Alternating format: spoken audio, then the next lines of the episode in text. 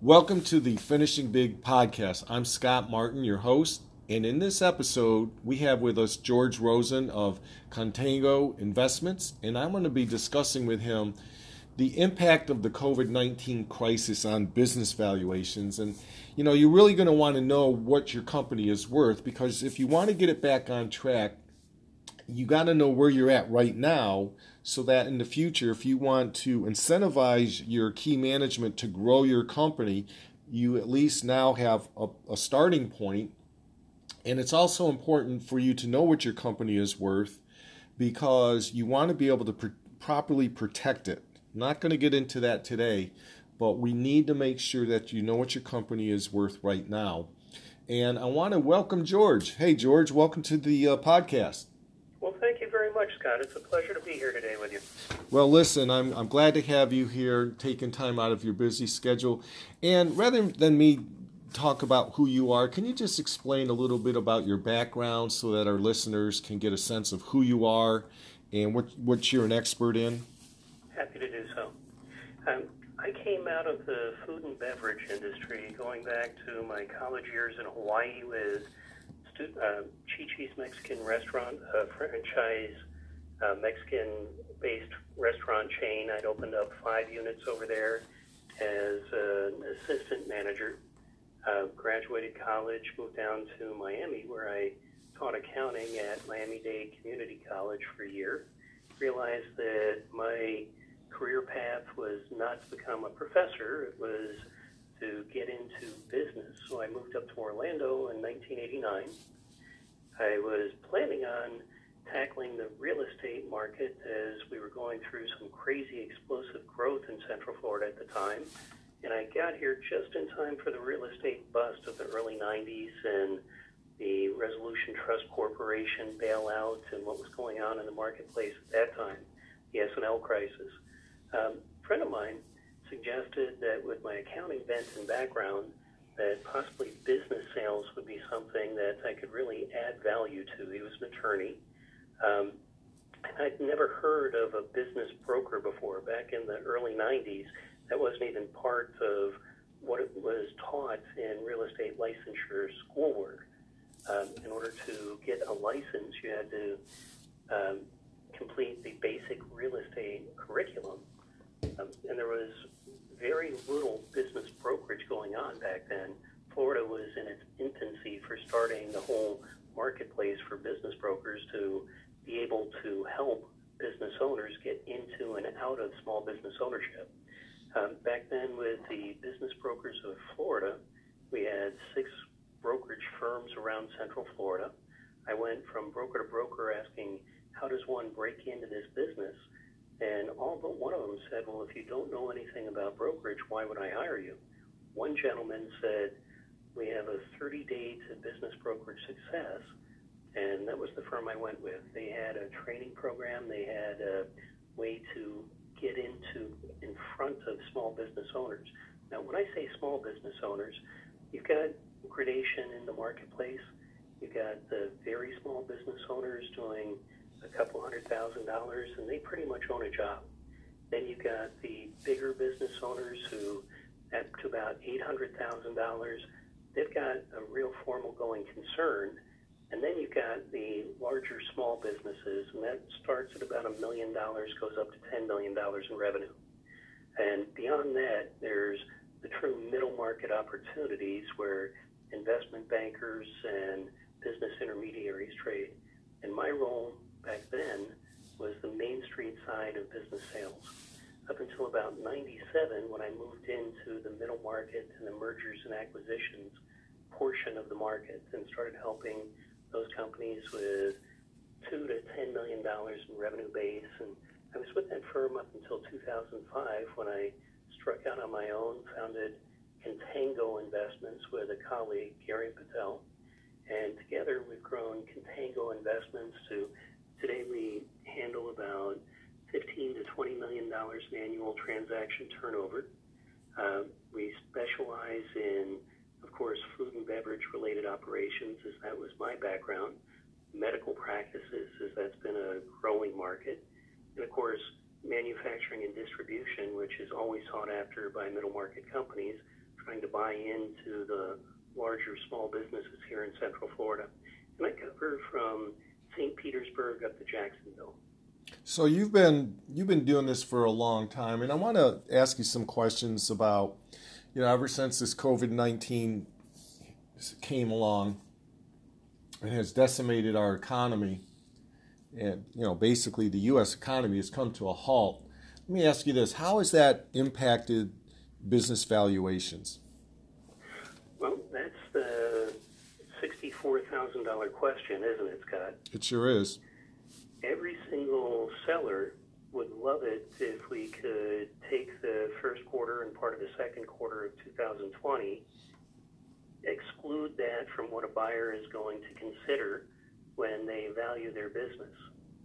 And remember, business value, there's a number of definitions for it, but the one that really matters is when you're ready to go to market as a business owner, what does the market think your business is worth?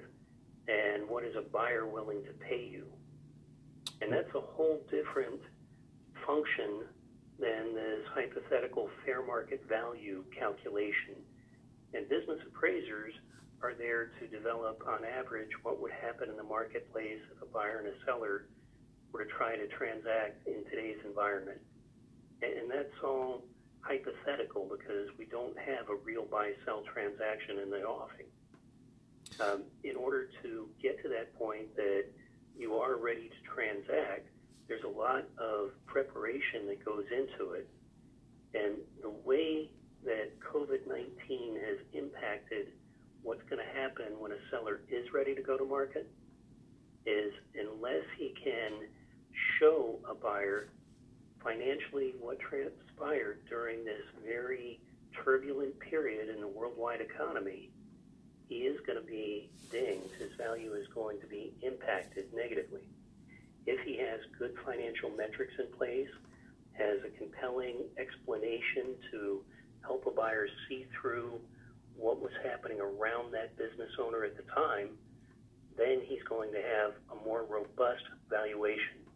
That goes back into making sure his business processes, his data capture, his financial records, his um, key performance indicators, his KPIs, are all being captured during this whole evolution and beyond.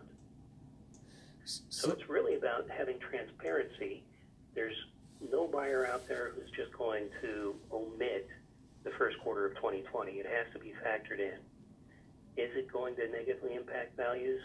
Yes, because banks are not sure how they're going to deal with this new systemic risk that can come in and impact the business negatively.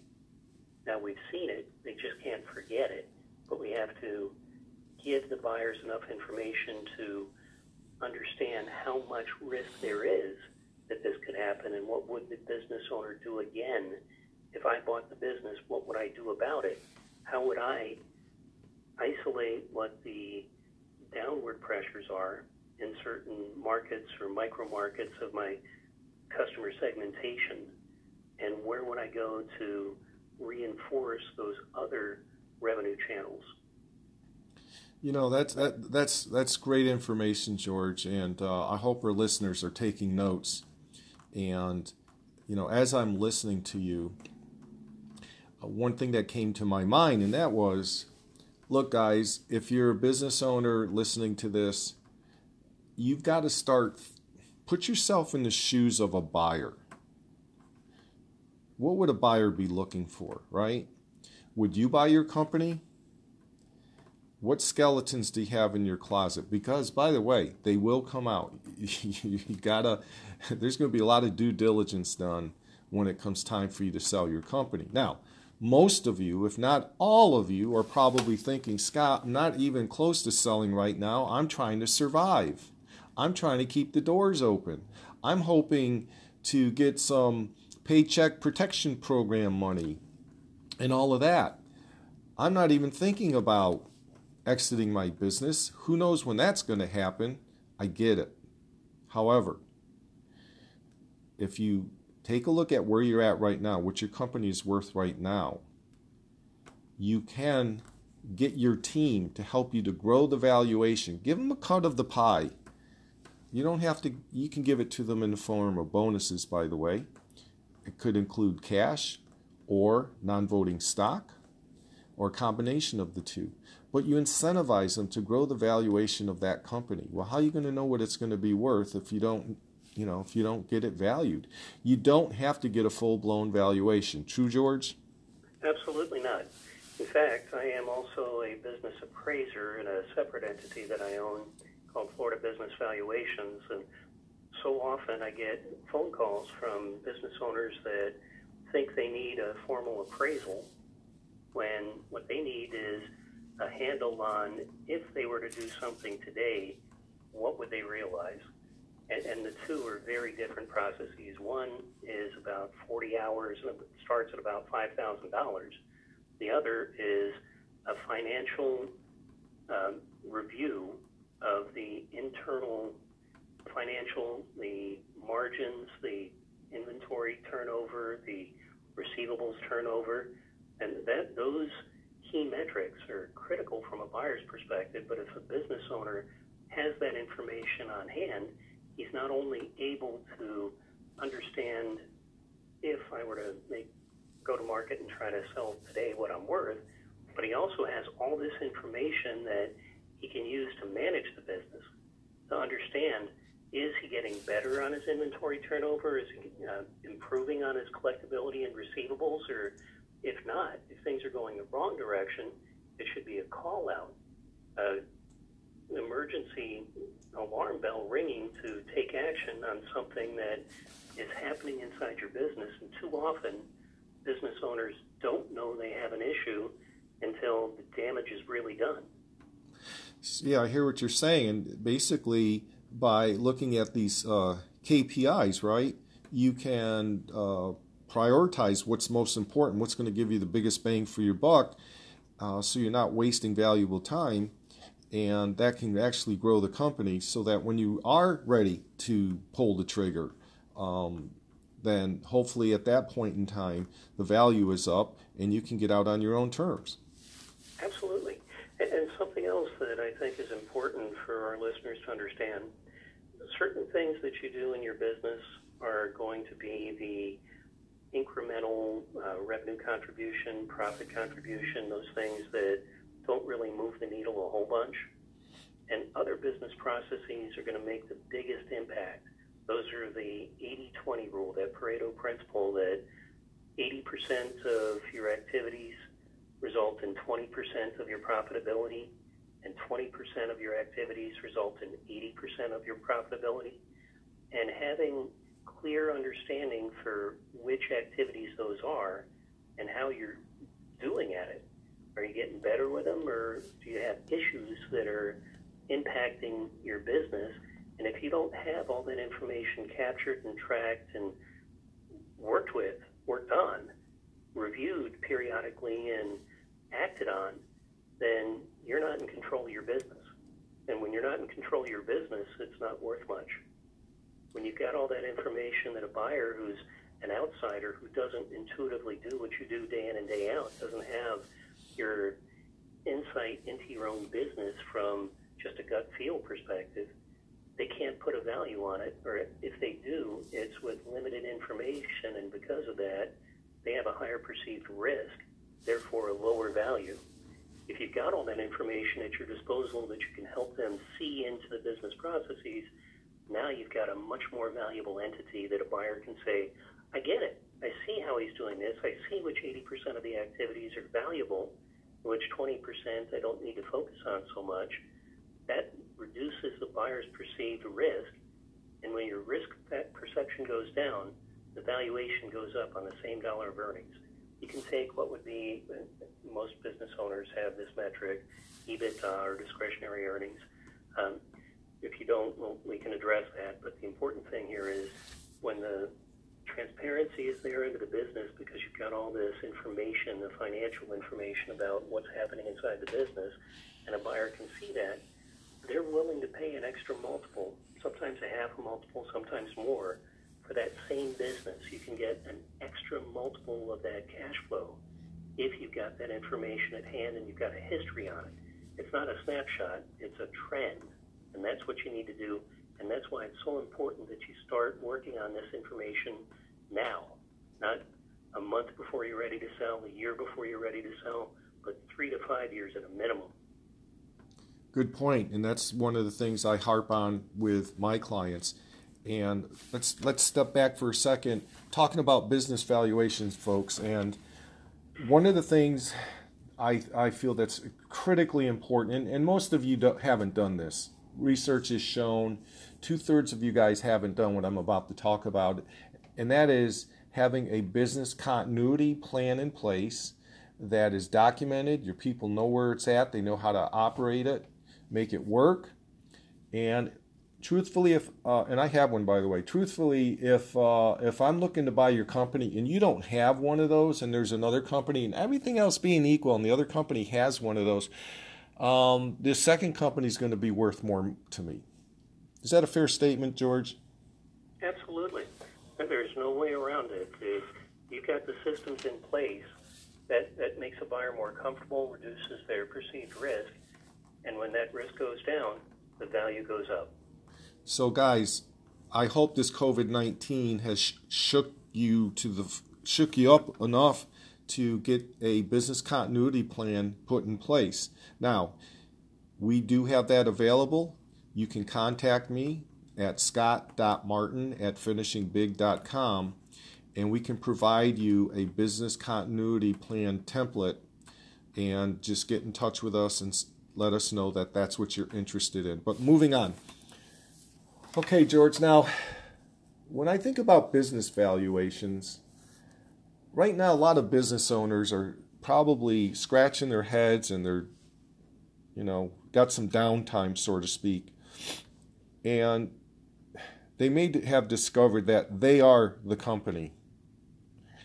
And again, using my simple analogy or example, I guess you could say, you got two companies. One company has a business owner that pretty much does everything, runs the show.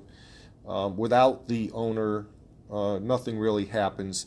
Uh, that owner has all the key relationships, the banking relationships, the um, vendor relationships, the client relationships.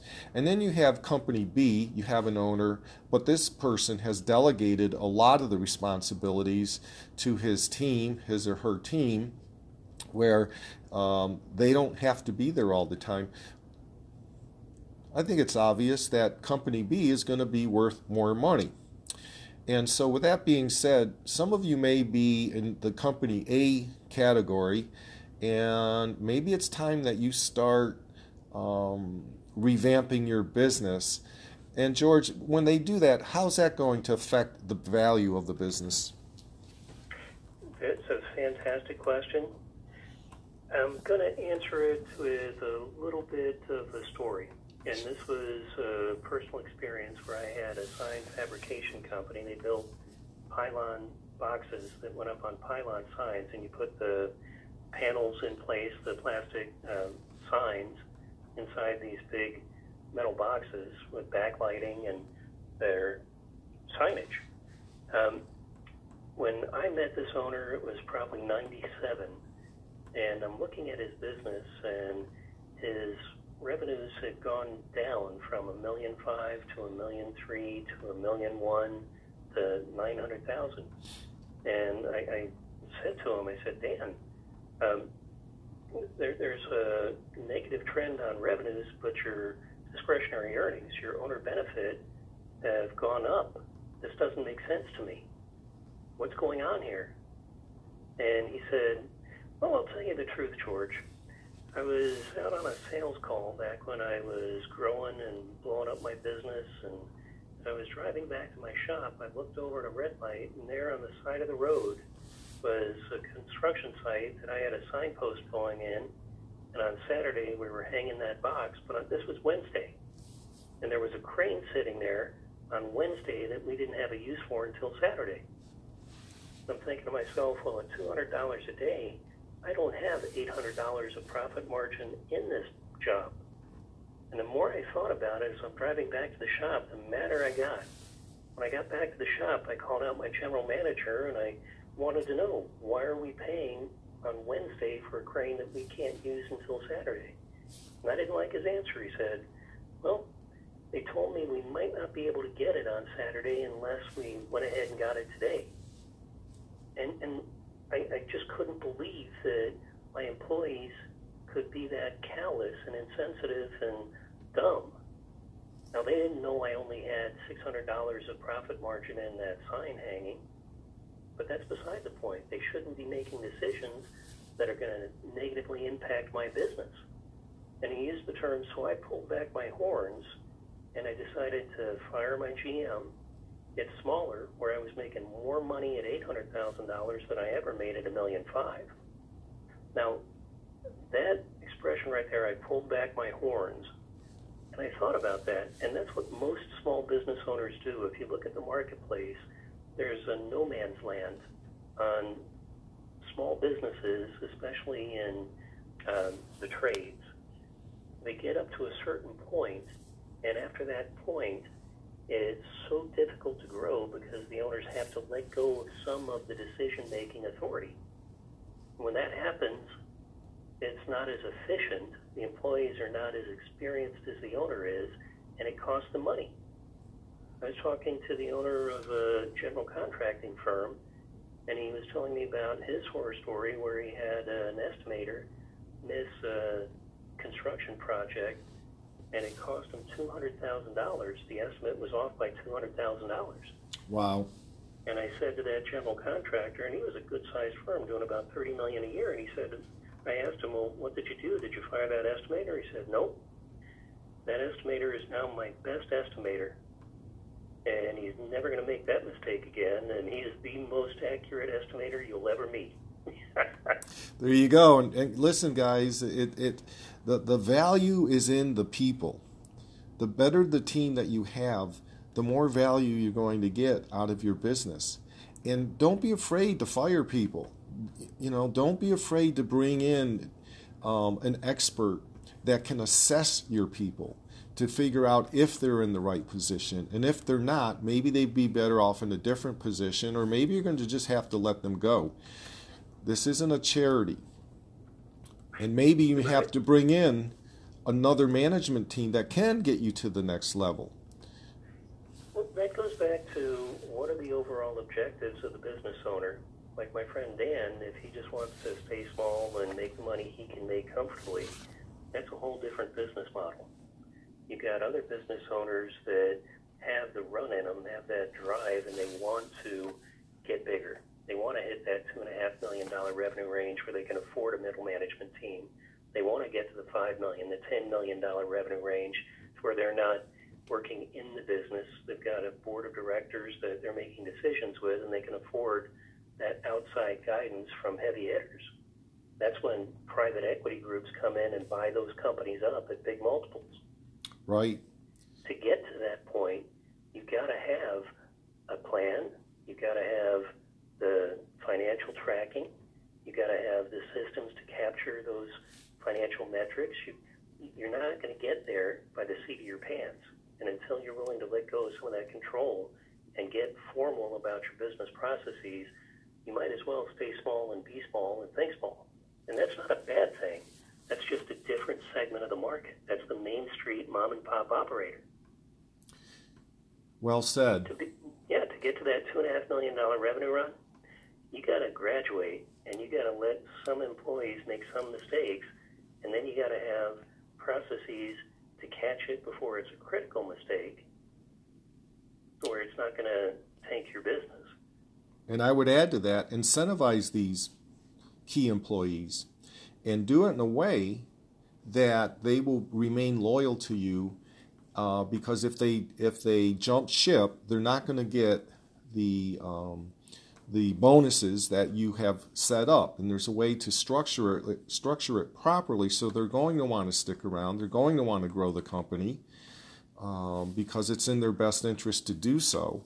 And if you haven't uh, already, have them sign a non-compete uh, agreement, uh, now would be the time when you create this um, incentive program. because they go hand in hand together. You want this? Yes, I do. Well, you've got to sign this non compete, right? And so uh, these are things that have to be thought out in advance. And think about it. If I'm if I'm thinking about buying your company and I see you got your key employees locked down, so to speak, and you've incentivized them, George, tell me what's going to happen to the value of the company then? Obviously, it's going to be much more attractive to a buyer, and every single buyer has this same concern. If I buy your business and the key people jump ship and go into competition with me, why am I giving you money for something that I'm not gaining the value of? There you go. Let so me... if you haven't addressed that before you go to market, a buyer will address it, and he's going to address it in the valuation. And again, before you go to market is the key. And George already mentioned, usually that takes a few years to set things up. I was going to do a webinar, and I plan on doing it in sometime in the future. But the webinar was going to be talking about how to prepare yourselves for an exit to ultimately get out of your uh, company. And one of the slides I was going to be talking about, George, was where I would be saying, look, let's go back in time. Most of you guys are 55 and older. Remember 2008? What happened back in 2008? Pretty rough times. Um, you're probably laying off people your revenues were going down, and so on and so forth. It was a very painful time. Well, do you really want, at this stage of your life, at this stage of the game, do you want to go through another recession? Whoops, wait a minute, rewind the tape. Here we are, another recession. This one's even worse. And there'll be another one down the road. So, George and I are both saying prepare for the future. Um, start putting plans in place so that you can get out when you want to get out. But let's move on. If a business owner is struggling right now and it's just not looking good for them, you know, the future's not looking too good, what advice do you have for them, George?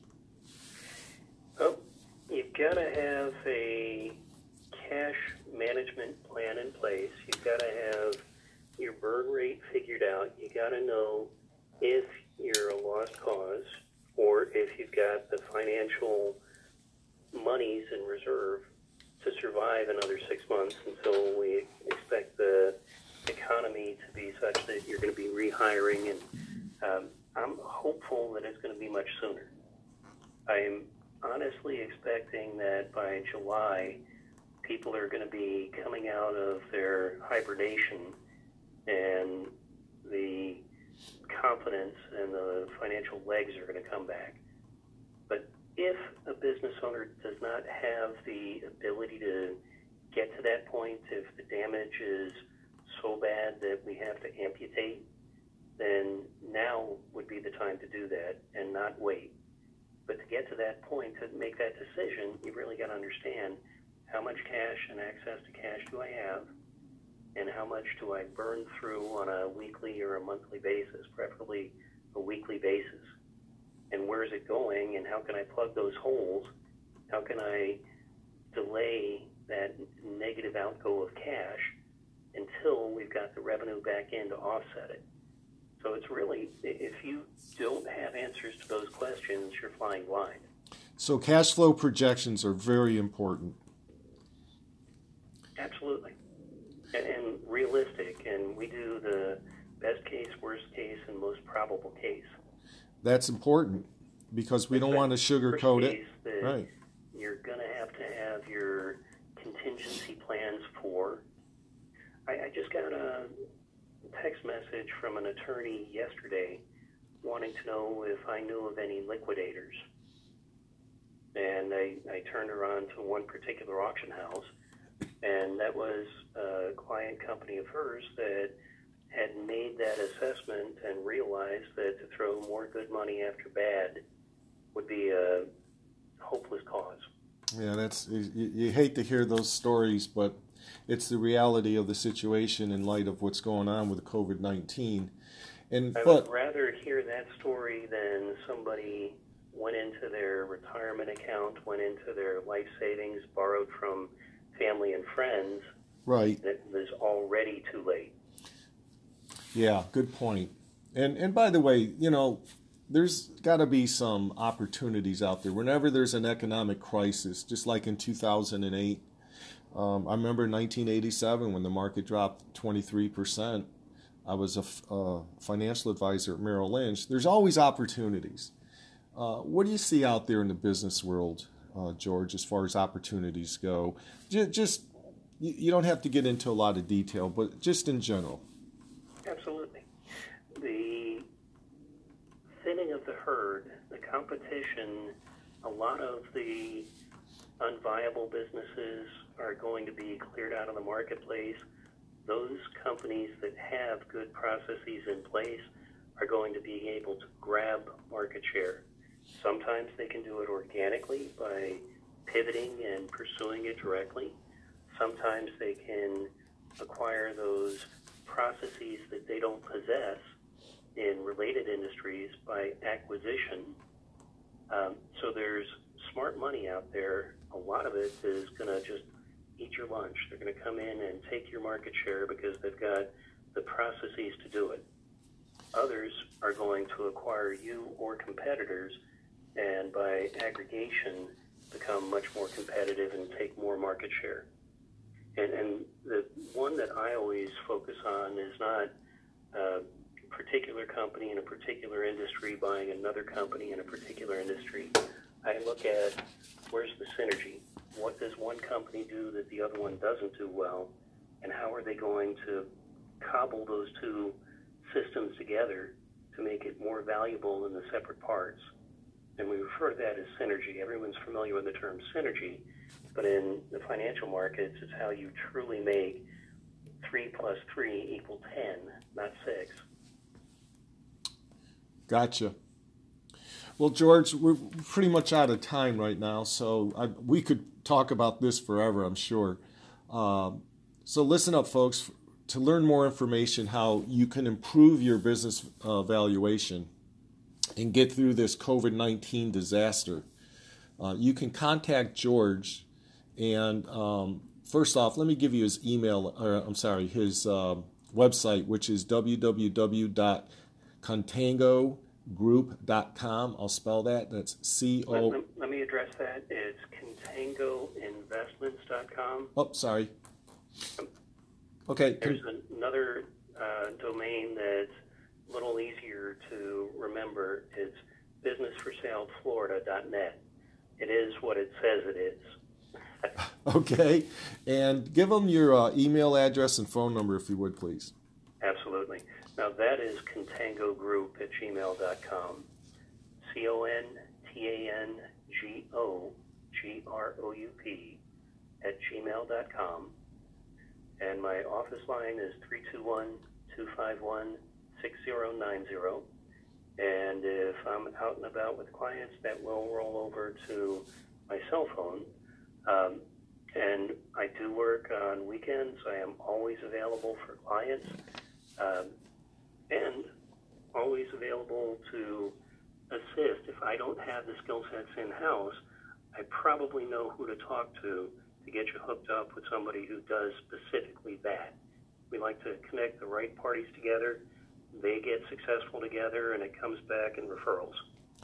Fantastic.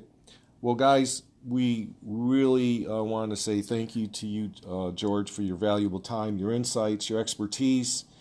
Everybody, reach out to George, get in touch with him. Again, this is Scott Martin with Finishing Big Podcast. And stay safe out there. Practice social distancing and all of that good stuff. And um, use this information to your advantage. Take care. Thank you very much.